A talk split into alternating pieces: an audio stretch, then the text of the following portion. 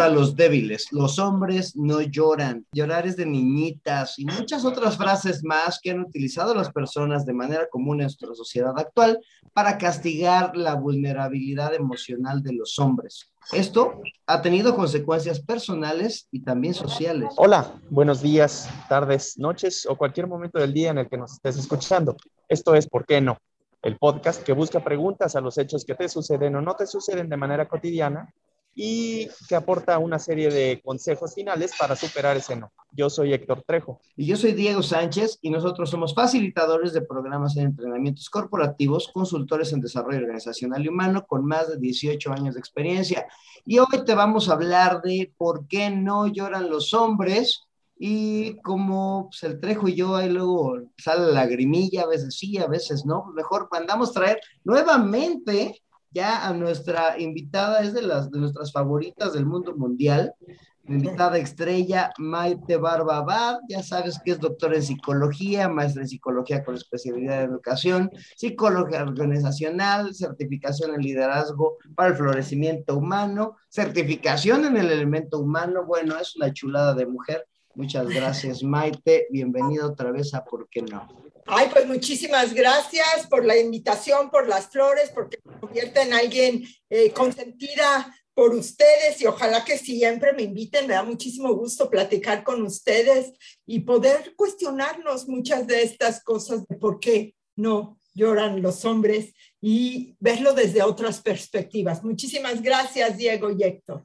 Muchas gracias, Maite. Fíjate que Em, desde la otra vez, aquella vez que grabamos el, anterior, como que estábamos platicando acerca de esto, ¿no? O sea, y a mí me dio como que mucha curiosidad ponerlos a platicar, pues precisamente en vivo, porque creo que por más que andamos ahí ah, viendo y hablamos mucho de la sensibilidad y la emoción y demás en muchos ámbitos, pues sigue habiendo como que algunas emociones tabú para algunas personas o para algunas clases de personas, ¿no? En esta, en esta ocasión, esto de, esto de los hombres creo que se me hizo bastante interesante. Y pues bueno, pues vamos a, darle, Maite, a, los por qué no. Hoy nada más tenemos tres, pero creo que podrán sacar bastante material de esto. Y pues vamos a cuestionar primero la concepción social, ¿no? Que creo que es la que, la que aquí tiene mucha influencia y, le da durísimo a esto. Primero, ¿por qué no? ¿Por qué no lloran los hombres? Pues porque no somos una mariquita, Maite. O sea, ¿qué vas a andar ahí de chilloncito, no? Así de, ay, no, y, desde niños nos han dicho, no, sea hombrecito, hijo, ¿no? Usted no llore y que no lo vean llorar los de al lado. Entonces, eh, pues por eso, por eso no lloramos los hombres, Maite. Hijo, sí. Fíjate que hay muchos estudios muy interesantes acerca de esta concepción de la masculinidad. Y bueno, en este mundo en que eh, se ha creado, ¿no? Que ya se ha hablado, pero me encantará que cada vez nos los cuestionemos y que estemos mucho más abiertos a leer más y entender más que cómo estamos concibiendo el mundo de acuerdo con esta división de lo que es masculino y femenino, no es algo que ya venga biológicamente, es algo aprendido, Diego. Y en esta idea eh, pareciera ser que en este patriarcado hegemónico los hombres han salido ganando, ¿no? Son los hombres. Y se ha cortado que tanto hombres como mujeres el ser humano tiene emociones, tiene sentimientos, es vulnerable, es frágil, eh, siente, llora, tiene miedo. Y qué terrible. Pensemos en, Diego y en Héctor de niños. Qué terrible que te digan que no puedes expresar algo que tienes, porque entonces no vas a ser aceptado y no vas a ser querido. Y esto ha lastimado profundamente a los hombres como adolescentes y como adultos. Y hay un montón de estudios científicos que demuestran esto.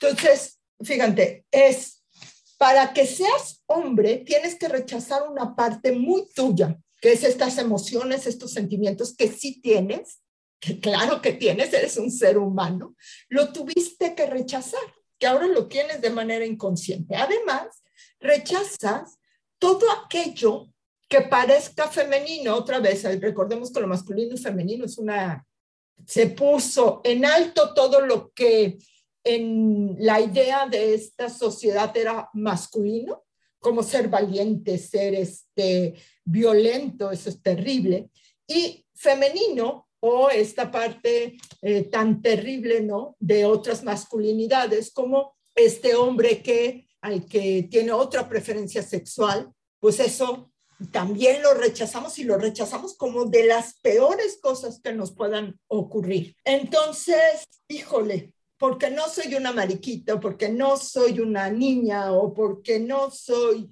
peores palabras existen en nuestro lenguaje, implica una concepción de negarme a mí mismo. Y esto nos hace un daño terrible. Y sucede que el hombre, y ustedes me lo van a decir más porque yo soy mujer y a mí me permiten por lo menos esa parte, lloro con singular alegría, eh, de alegría y de tristeza y de emoción y lloro pero me niego esto y entonces empiezo a no entender mis emociones. Y parece ser que la única emoción aceptada y aplaudida entonces es el enojo y la violencia. Y entonces, como hombre, cuando, me cuando tengo tristeza, me enojo. Cuando me siento frustrado, me enojo. Cuando no logro algo, me enojo. Cuando no hacen lo que yo quiero que hagan, que en el mundo pues gente va a hacer lo que se les dé la gana, porque así es la vida. Me enojo. Y lo único que entiendo como emoción es el enojo. Por supuesto, esperemos que sintamos también amor y entendamos también que tengo que sentir temor y que me tengo que sentir vulnerable para vivir toda una experiencia humana emocional. Bueno, pues esto los ha lastimado profundamente a ustedes y nos ha lastimado profundamente al resto de la población. Y ahorita que, que, lo dices, o sea, digo, porque el, el, llanto es como que la expresión de la tristeza en general, ¿no? Es como que sería como su identificador. Ahorita que lo dices, pues también hay otras emociones que están bloqueadas, ¿no? O sea, también del amor, ¿no? O sea, el, ay, estás bien enamorado, no, ¿cómo crees? No, si yo nomás quiero a esta para hacerle dos, tres cosas, cosas así. y, también es muy de hombre, ¿no? Y es muy de macho. Y, son de esos atributos femeninos también, ¿no? El amor se lo atribuyes a las mamás, ¿no? Este, la tristeza se lo atribuyes a las mujeres. Pero a la vez dices que es algo aprendido, o sea, o sea la sociedad lo genera. Así es. La sociedad lo perpetúa, ¿no? Así es, y lo seguimos perpetuando. Por eso es tan importante darnos cuenta de eso. Cuando lo vemos, Diego Yector y, y, público que nos escucha, cuando nos salimos de esto que empieza de esta forma de ver la vida y lo vemos desde lejos, me doy cuenta, nos damos cuenta que sí, que somos nosotros los que lo perpetuamos. Yo soy madre de un hijo y de una niña y aunque yo creía que no iba a estar educándolo bajo esto, pues por supuesto que sí los eduqué de la misma manera en muchos aspectos, en otros no, y ellos han tomado decisiones, yo creo que mucho más de tratarse, ¿no? La niña es mucho más en matemáticas y es mucho más, eh, le encanta eh, las cosas que podríamos decir eh, son más en la idea general para hombres, ¿no? Y mi hijo es más filósofo de historia, de escritura. Pero desde este momento, fíjense qué terrible, desde el momento en que me dijeron que iba a ser mamá de un hombre, pues claro que pinté el cuarto de azul y puse cotitos y puse otras cosas, ¿no? Y en cuanto supe que era niña, pues la pinté de rosa, puse cosas súper tiernas y bonitas y puse muñequitos y trastecitos. Eso es la construcción social de lo que es el género, que no viene en ningún momento de nacimiento y que no nos permite a las mujeres ni a los hombres ser totalmente como queramos ser. ¿no?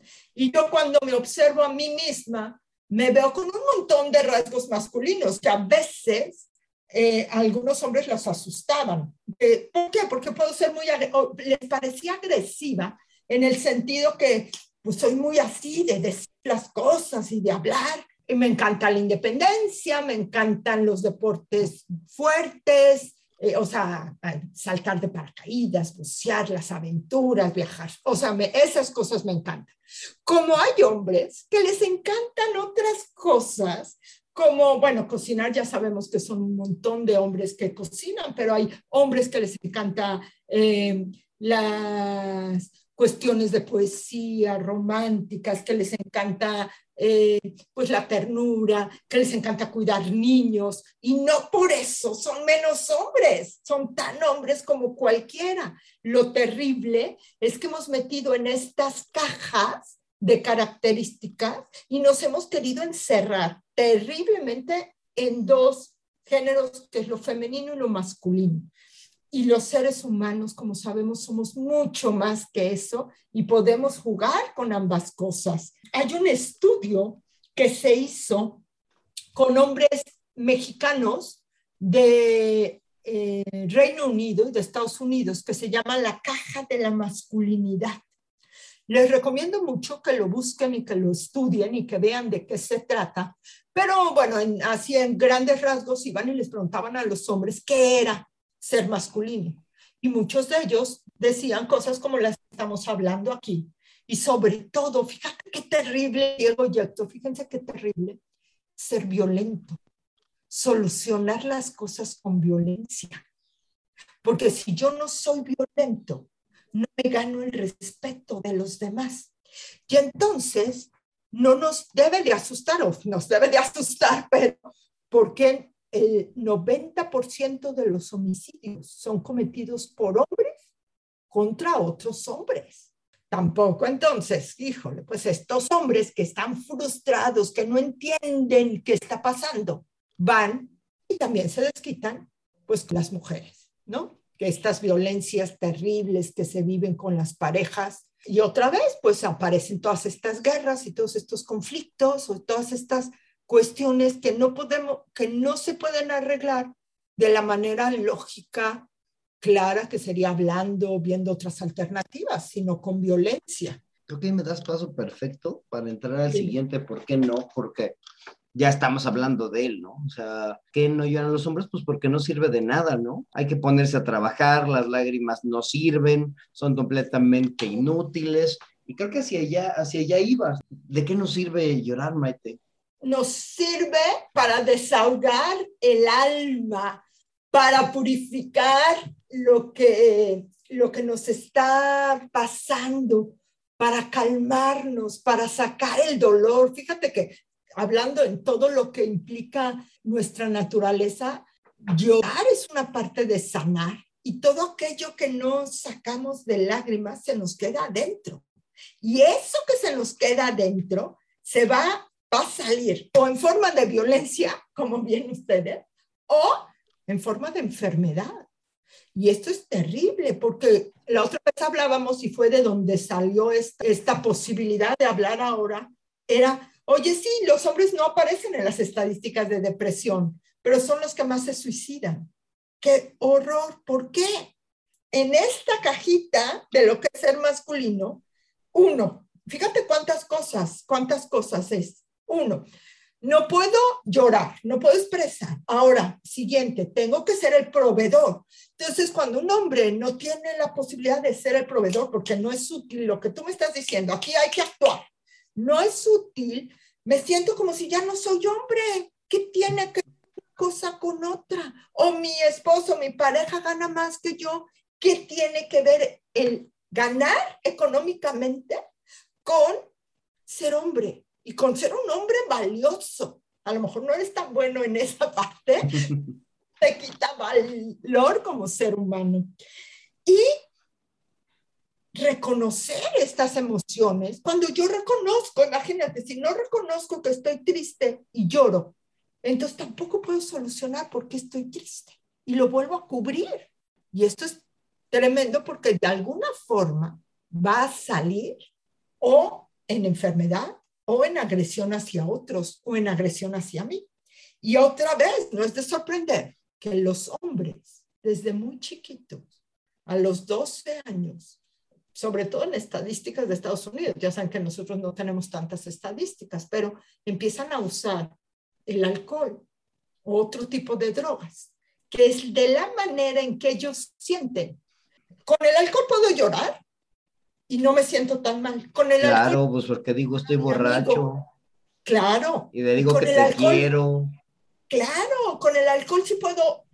Y esto es, ahorita les voy a hacer recomendaciones de algunas eh, películas que les van a causar mucho aprendizaje, estoy segura, y algunos podcasts que nos pueden ayudar mucho para entender mucho lo que está pasando. Pero imagínate, cariño, que entonces ahora sí, con el alcohol sí me siento libre, ¿no? de abrazar a mis amigos y decirles lo mucho que los quiero porque ya no puedo hacerlo. Y cuando era chiquito, cuando Héctor era chiquito y cuando Diego era chiquito, eran niños que adoraban a sus amigos, que lloraban, pero en algún momento alguien transmitió esta idea limitante y súper dañina de que los hombres no pueden llorar, que no, cuando me enojo, cuando me frustro, cuando siento miedo, cuando mm, no estoy recibiendo lo que quería, cuando algo me toca el corazón, porque las lágrimas a mí me salen cuando me emociono y estoy viendo una película, me salen cuando leo algo hermoso, me salen,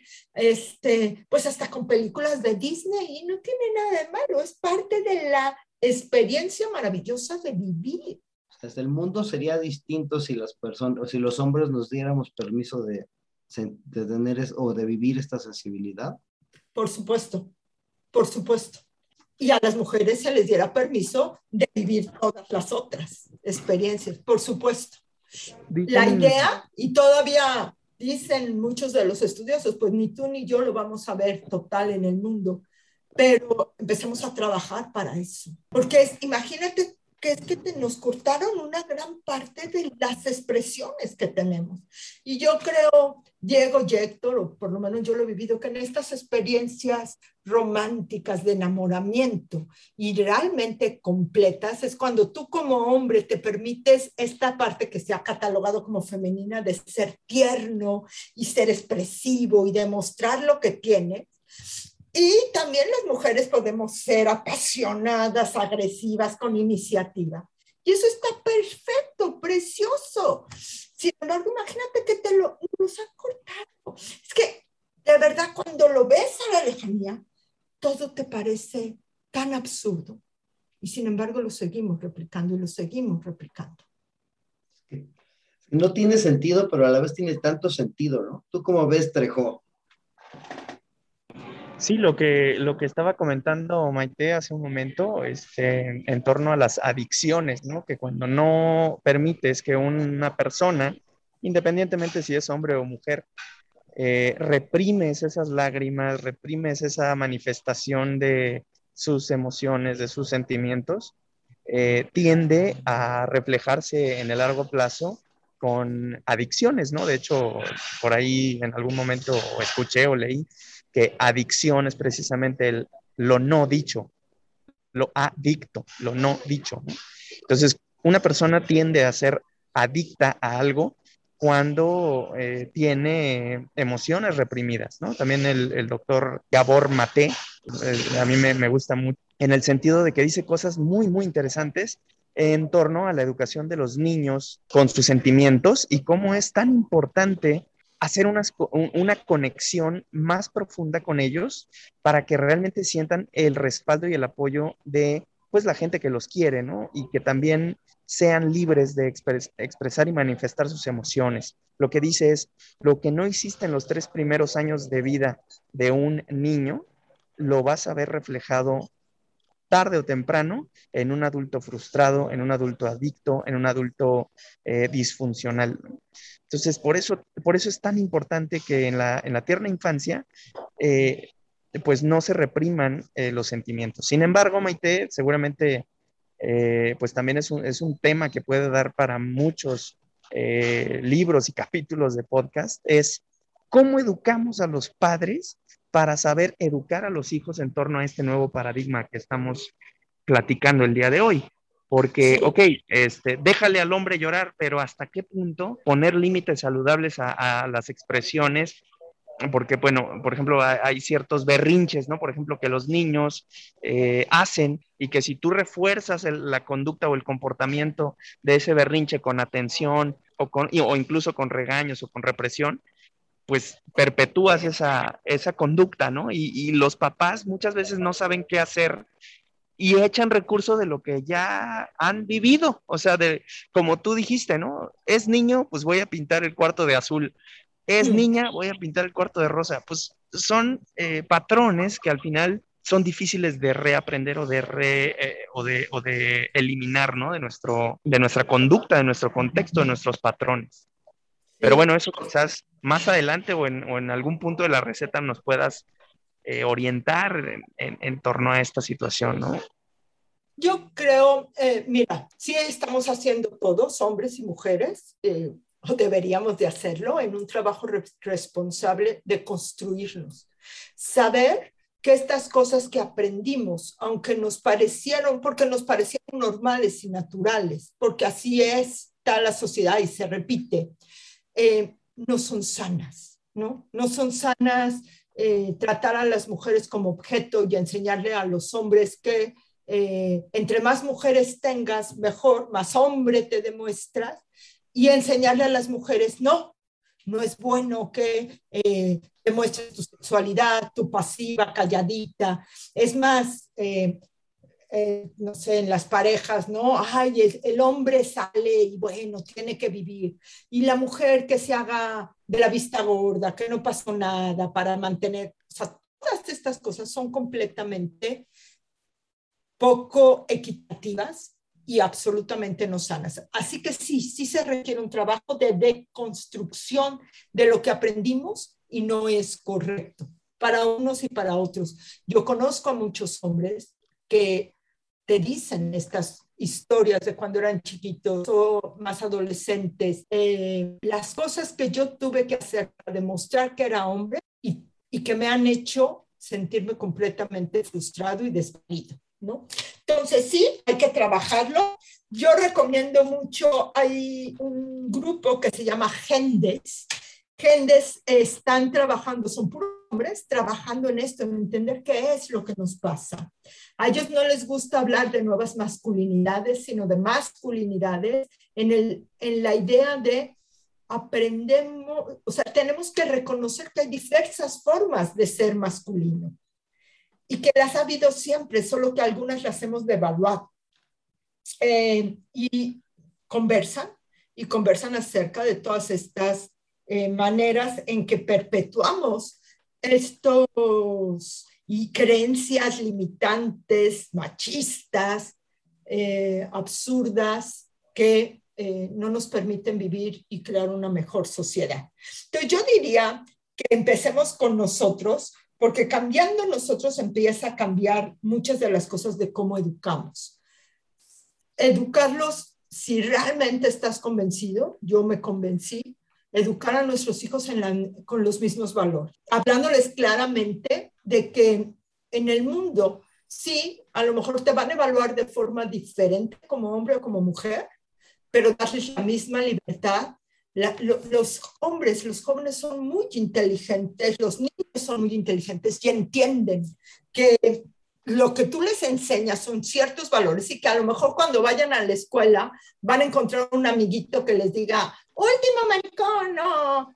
Justo eso iba, ¿eh? porque a lo mejor tú puedes decirle a tu hijo, sí, no, y sé muy sensible y llora, y te lo van a agarrar ahí en la escuela y le van a dar ahí unos zapes por chillón, ¿no? Entonces sí es como que darle, o sea, no solamente es ese, eh, que entiendan ese paradigma, sino que hay que darles muchas herramientas eh, sociales y emocionales, pues como para que aguanten bala, ¿no? Porque es más fácil eh, dejar de llorar y pegarle al otro. Sí, y que tengan una autoestima fuerte, pero mira, ¿cómo hacemos, Diego? ¿Cómo le hacemos, Héctor, para crear una sociedad en que las cosas no se resuelvan con golpes? ¿Cómo hacemos? ¿Y por qué los hombres, o sea, lo resuelven a golpes? Y no quiero decir que no haya mujeres que lo han resuelto aunque se golpeen, pero es muchísimo menor. Yo nunca tuve esa bronca, nunca, ¿no? Y yo no sé ustedes, pero sí recuerdo estar en el salón en primaria y que los niños se iban a pelear y abrir campo para que se pelearan y que el maestro llegara y los tuviera que separar. ¿Por qué aprenden a resolver las cosas con golpes? Y luego, cómo eso se repite con violencia en muchos sentidos. otra vez, tenemos que educar a nuestros hijos para saber defenderse sin necesidad de golpear y sí con una autoestima fuerte. También hay que buscar en qué escuelas los estamos metiendo.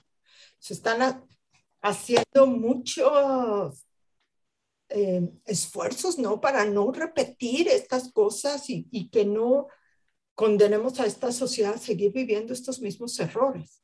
Pero tenemos antes que nada educarnos a nosotros y hablarlo claramente. Cuando tu hijo regresa de la escuela repitiéndote estas cosas de, no sé, ay, esa niña es una loca porque anduvo con varios niños o porque ya tuvo un novio o lo que se repita.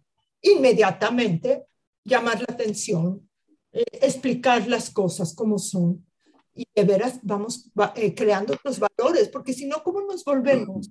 Tanta hipocresía, ¿no? Decimos hay que amar al prójimo, eh, hay que respetar, a las mujeres se les respeta y luego Sí, pero vete y acuéstate con cuanta mujer se te aparezca. Sí, pero puedes maltratarlas. Sí, pero mira la cantidad de anuncios de mujeres desnudas que encuentras en todos lados. Yo los invito a que vean una película que está en Netflix que se llama No soy un hombre fácil. No sé si ya la vieron, es una película francesa. Bien interesante. Eh, no, no quiero echárselas a perder, pero hay un cambio así como muchas de las películas luego que vemos, pero por favor véanla todo. Este hombre, que es el clásico hombre eh, que tiene muchas mujeres, que se pasa chuleando y pipiando a las mujeres en la calle, que tiene una estrategia para conquistar, ¿no? Por un golpe aparece en un mundo que es exactamente al revés, en el que las mujeres utilizamos a los hombres para nuestra satisfacción sexual, en donde las mujeres somos las poderosas económicamente, en donde eh, ustedes tienen, además de la carga de cuidar a los hijos, la carga de trabajar, la carga de la limpieza, ¿no? Y lo ridículo y absurdo que se ve, verlo al revés, ¿por qué no lo vemos así de terrible y ridículo cuando estamos en este mundo, ¿no? Entonces, es bien interesante, se las recomiendo muchísimo. Hay, hay, otra, otra película de la cual me acuerdo en este momento que se llama Mi vida en rosa, también es eh, justo de, esta, es francesa también, de esta dualidad, ¿no? De, de, de, un niño que vive en un mundo femenino, ¿no? Eh, muy interesante también para, para que la vean y den su opinión al respecto esta, perrona. Bueno, y yo les doy una más. Hay un documental, este yo lo encontré en YouTube, eh, antes creo que estaba en, en alguna de las este, de Netflix o así, pero se llama La máscara en la que vivo. Y es todo un estudio exactamente de cómo desde niño te empiezan a poner estas, estas ideas de eh, no puedo llorar, no puedo expresar mis emociones, no puedo sentir temor, y cómo todo esto afecta tu realización como un ser humano anotada una más. Ya, no, no, no, estaba la idea de hacer la, la, recomendación cinéfila de la semana, pero creo que podemos ya poner esa parte en el podcast, ¿no, Héctor? Y eh, Maite, y aprovechando, o sea, porque creo que las dos, ¿por qué no? Que ya estuvimos platicando, tienen que ver con concepciones sociales. Tal vez la, la tercera que traigo también tal vez no tanto, pero yo he visto que hay gente que dice, no, sí, no, sí, llorar es bueno, sí, no, sí, en serio, sí, yo soy bien sensible, pero, pero no puedo, ¿no? O sea, no lloro porque no puedo.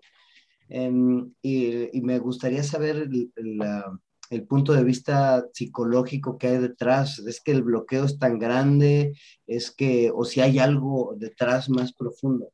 En realidad, biológicamente no creo que exista, solo que tengas tapados los lagrimales, ¿no? impida eh, llorar. Estos hombres, por lo menos los que yo conozco, que dicen, es que no he podido llorar, pero entonces salgo y corro kilómetros. No sé si te, les han dicho cosas así, ¿no? Y es que cuando estoy así, entonces corrí más que nunca, o levanté peso como nunca había levantado en el gimnasio. Entonces lo sacan de otra manera esta, esta sensación, esta situación. Y sí, tiene que ver en, algún momento siendo niño, en el que aprendí que lo que era valioso y tomado en cuenta era esto de ser valiente, solucionar las cosas con violencia, no llorar, porque si no, si lloro soy niña y la niña está desvalorada en este mundo, o si lloro soy mariquita y pues eso también está súper desvalorado. Y como yo tengo que ser el hombre, el valiente, entonces tengo que aprender a no llorar y tapo esa emoción y la tapo y pues ahora cuando quiero llorar, porque realmente me siento muy triste porque murió alguien, porque necesito sacarlo, no encuentro la manera. Yo creo que sería muy lindo poder hacer las paces con ese niño y acordarnos de ese niño que eras tú, que eras un niño mucho más libre de lo que eres ahora, en el que te permitías todo, porque además era, a mí me encanta ver a los niños que te dan besos y que se ríen y que al mismo tiempo lloran y que al mismo tiempo abrazan y, y que veas en qué momento empezaste a oír estas ideas, esta forma de educación, estas sentencias de que no era bueno llorar y que no se te permitía. Y te repitas a ti con palabras que un niño entendería que no, que no te sirven, que ese es un punto de vista arcaico de alguien más, que lo han pasado por generaciones, pero que tú eres un ser humano pleno, mucho más completo. Y vamos a ver si con el tiempo te vas dando ese, ese momento de llorar. ¿Tú lloras, Diego? ¿Te das permiso de llorar? Sí, cómo no. Digo, la verdad es que tiene poco, ¿eh? Que yo como que mi, mi catarsis era ir al teatro, por ejemplo, ¿no? Y ahí en, la, y ahí en la oscuridad, ahí está chille chille, ¿no? Les digo que alguna vez alguna mujer o pareja tuya, sé que ahora tienes pareja, se ha burlado de ti porque lloras o te ha dicho algo porque lloras? No, para nada. Digo, también creo que tiene que ver con la gente con la que me rodeo y así, ¿no? O sea, yo normalmente iba al teatro con mi hermana y, ella, y se me salió la lagrimilla y ella estaba chille y chille, ¿no? Entonces ahí como que eh, socialmente nos aceptábamos, ¿no? Entonces, creo que eh, es fabuloso, ¿no? Fabuloso. Yo también, yo soy súper llorona, tanto que te lo juro que empieza a pasar algo. Yo creo que mis hijos sienten algo ellos y me voltean a ver para ver que sí, claro, este ya está llorando. Pero es igual como lloro, igual me río, ¿no? Y entonces pues lo disfruto. Así que qué lindo. Lo que quiero que vean es que no pasa nada. No, cuando nos mostramos vulnerables, nos mostramos más humanos. Héctor, ¿te das ese permiso? Cuéntanos. Por supuesto que no, Maite. Pues si yo soy hombre, ¿cómo voy a llorar?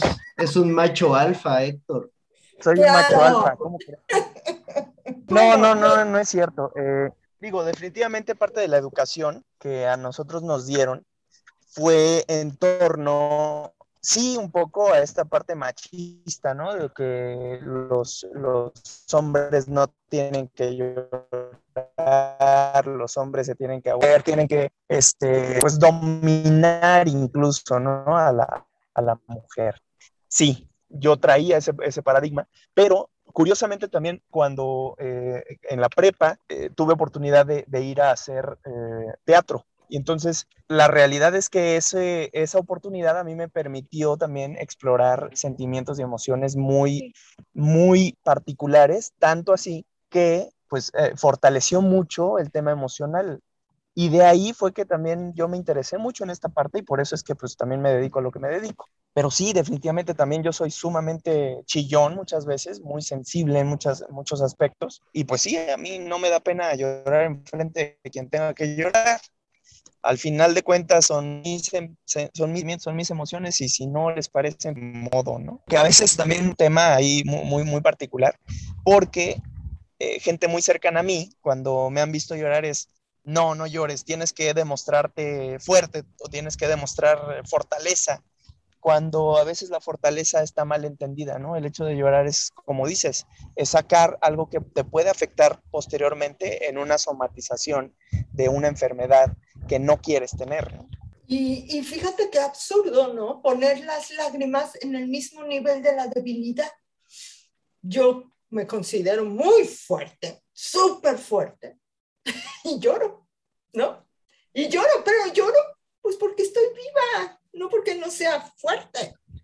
además yo creo que... Siento tristeza porque a veces siento emoción, porque a veces me enternece, ¿no? Me emociona de tal manera, poco no en las Olimpiadas, cuando ves a estos que todo lo que trabajaron y ganaron y se suben y lloran y sientes empatía, no estás sintiéndote débil, estás sintiéndote wow, admiración absoluta por esta persona. Eh, esta, esta parte que mencionas, yo creo que es al revés. La persona que está dispuesta y que tiene esta inteligencia emocional de manifestar sus emociones cuando lo necesita, es una persona de un carácter fuerte, más que otra que se quiere hacer el, el, fuerte, entonces reprime sus emociones y entonces después no sabe cómo sacarlas y como dices, termina posteriormente ejerciendo una violencia contra personas que ni la deben ni la temen. Llámese pareja, llámese hijos, llámese vecinos, llámese eh, el tipo que se le cerró eh, eh, en el tráfico, ¿no? Completamente de acuerdo, porque explotan en, esa, en esos momentos y bueno, luego hasta en la cárcel terminan porque antes, imagínate cuánta, cuánto nos ahorraríamos de echarnos unas lagrimitas antes. Gracias. por lo que me cuentas, sería un mundo menos violento y hasta, o sea, ya lo estoy viendo como de manera trascendental, así universal, o sea, en esas habría menos hasta guerras y cuestiones así, ¿no? Pues es, es, a lo que apostamos cuando estamos hablando de reeducarnos, a ser mucho más plenos, mucho más plenos, y nos enseñen otra forma de solucionar los conflictos, porque si hablamos de que el 50 de la población son hombres y la forma en que les han enseñado a vivir su masculinidad es con violencia, pues ¿qué esperamos? Y Maite, hablamos de tres por qué no. Hablamos de por qué no soy una mariquita, por qué no sirve de nada y por qué no puedo. Estamos haciendo luego un ejercicio ahí de, receta distinto en el que no nos íbamos ahí en, en, este uno por uno y demás porque creo que son el mismo, ¿por qué no todos? ¿no? Tiene que ver con la concepción social, porque por lo que nos cuentas es un constructo social completamente, ¿no? Que, que nos apropiamos. ¿Cuál sería para ti la receta de, pues, por qué no lloran los hombres? ¿Cómo podemos romper ese por qué no? O la receta, ¿por qué que sigan sin llorar? Sigue, de, sigue de, deja, de, deja de llorar y no seas una mariquita. No, no es cierto, al revés. ¿Cómo, ¿Cómo le hacemos para los hombres nos demos permiso de mostrar esta, esta vulnerabilidad para romper con el tabú de que los hombres, lo que los hombres que lloran son débiles, de que lleguen al punto de donde ya no pueden ni hacerlo porque creen que ya lo tienen hasta, ya es biología, ¿no? Y tú no, y lo tienes tan metido en la cabeza que ya tu cuerpo no reacciona, ¿no? ¿Qué, qué, qué le dirías? ¿Cuál sería la receta para que empecemos a llorar ahí un poquito los hombres? Eso, que nos reconozcamos como seres humanos, que empecemos a identificar todas estas ideas eh, limitantes que nos pusieron y que no van de acuerdo con ese ser humano que eras tú que tú naciste como un niño libre, como un niño que lloraba, que se reía, que expresaba emociones, que también tenía miedo, que también se lastima, que también expresa otro tipo de sentimientos. Y entonces cuando nos reconocemos así y hacemos reconciliación con ese niño libre, con ese niño que expresa, con ese niño que ama, con ese niño que puede vivir, cuando reconoces que no las mujeres o no los hombres con diferentes preferencias sexuales o mujeres con diferentes preferencias no son menos seres humanos que tú. Cuando empiezas a aceptarte a ti completo, con tus miedos, tus defectos y también tus virtudes, y empiezas a identificar todas las emociones que tienes en un día, yo te pediría que las anotaras, que dijeras, oye, hoy siento, ahorita siento tristeza, ahorita me siento alegre. Como cuando vemos, cuando vas en, un viaje y, en tu coche y tienes el tablero, eh, ese tablero te va avisando cosas que le pasan al coche. Si te echas un viaje y no volteas a ver el tablero, en el tablero te avisa si gasolina no tienes, si le falta aceite o hay que ponerle agua o fíjate que ya una llanta se desinfló, necesitas ponerle atención porque si no, ese coche no va a llegar ni a mitad de viaje, se va algo le va a pasar. Pues lo mismo pasa con tus emociones. Si tú no escuchas esas emociones que son ese tablero de lo que te está pasando a ti, de alguna manera eso va a explotarte mucho más fuerte a ti y a las personas que amas y a las personas con las que estás en sociedad. Entonces, date cuenta cuáles sí son tus emociones, si es frustración, si es tristeza. Aprende a reconocerlas y también aprende a expresarlas sin atacar a los demás, solamente aceptarlas como qué me está ocurriendo a mí, por qué, y después de eso, qué puedo hacer para construir con esas emociones formas más lindas de estar conmigo mismo y de estar y relacionarme con los demás escuchando todo lo que dice Maite, pues tiene mucho sentido, eh, además de que todo esto ha estado documentado, se han, se han hecho muchos estudios en relación con, con todo este tema emocional y cómo, cómo, cómo las emociones afectan directamente a la salud física incluso de las personas que, pues que reprimen estos sentimientos o, la manifestación de, sus sentimientos y de sus emociones, ¿no? Entonces, pues yo estoy completamente de acuerdo, es permitirnos un poco eh, el entendimiento de que somos personas, somos seres humanos y estuvimos dotados o estamos dotados de esa bendición que son las emociones, que nos permiten identificar cuestiones que nos hacen bien, nos hacen mal o que nos ponen en un estado de alerta tal justamente para evitarnos un peligro mayor. Reconocerlas, entenderlas y educarnos en el sentido de reconocer esto como, como las formas para ser mejores, para ser menos violentos. Y, en, general, Maite, lo que decías, para generar sociedades más evolucionadas, más respetuosas, menos violentas y, y más constructivas, ¿no? Y déjate de eso, que que estén a gusto, güey. O sea, déjate que sean buenas las sociedades y constructivas y productivas, que tenga gente que está feliz, cabrón. O sea, creo que luego nos enfocamos mucho en la productividad de la gente y de las sociedades. Pues con que estén ahí bien y a gusto y sonriendo, pues que a todo dar, ¿no? Y que no maltraten a otros, ¿no? Y que matar a otros por mis propias frustraciones. Fíjate que de las cosas que ahorita me estaba impresionando, el último Eurocopa fue Italia y Inglaterra, ¿cierto? Preguntas a las personas equivocadas, pero creo que sí. Bueno, en esto ganó Italia, no sé si es Eurocopa, ganó Italia y el anuncio acabando el fútbol fue donde podían llamar las mujeres que tuvieran violencia en sus casas. Porque cuando pierde, la selección aumenta treinta y tantos por ciento los casos de violencia doméstica. Cuando gana, aumenta veintitantos por ciento los casos. Es decir, fíjense, fíjate que lo terrible, no detecto mis emociones, o sea, me frustro por el fútbol y me voy a ir a desquitar con mi pareja. Me alegro por el fútbol porque ganamos, también me voy a ir a desquitar. Sí, es trágico. Por eso muchos de ustedes, hombres buenos, cuando oyen eso, porque ustedes eh, en el podcast no sé las caras que hacían de no puede ser, pues tenemos que darnos cuenta que esa no es una forma sana de estar en la vida. No es, es completamente irracional. ¿Quién tiene la culpa de que gane o que pierda un equipo? Pero bueno, así las cosas. Así que todos nosotros, mucho más conscientes, tenemos que aprender a reconocer nuestras emociones, a trabajar en sí, ser mejores seres humanos y a reconocer en todos, ¿no? Eh, diferentes formas de ser, estar, qué bueno que somos diversos y que vamos de maneras diferentes y no existe una sola forma de ser hombre. Existen muchas y todas son aceptadas. Meti. Creo que ya aquí estamos abriendo una puerta grande a hablar de todas las, de la emocionalidad en general. Creo que ese también sería un tema bastante importante, porque hoy nos fuimos a hablar de, de una de las Em, de las formas en las que se observa una emoción, ¿no? Nada más, ¿no? Así como, como la tristeza y hablamos, ya acabamos hablando de vulnerabilidad y demás, eh, pero creo que será bueno hablar de, de todo el, el, abanico de emociones que existen. Y bueno, por lo pronto, pues muchas, muchas gracias a todos ustedes por escucharnos.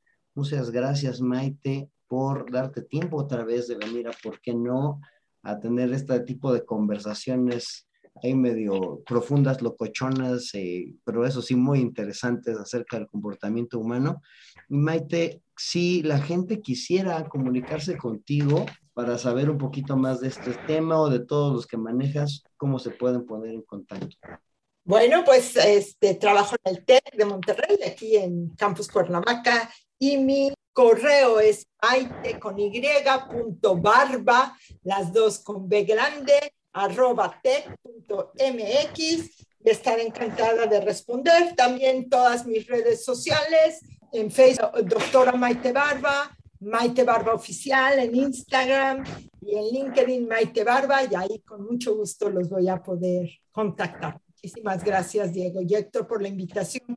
Siempre es un gusto, es un placer, son temas que me apasionan y creo que siempre, todos los días, tenemos algo que aprender sobre nosotros, romper estos sesgos que tenemos que luego no nos permiten tomar decisiones con mayor libertad. Muchas gracias, Maite. Cierra el changarro, Trejo. Nada, Maite, agradecerte mucho una vez más eh, el aceptar la invitación a este podcast.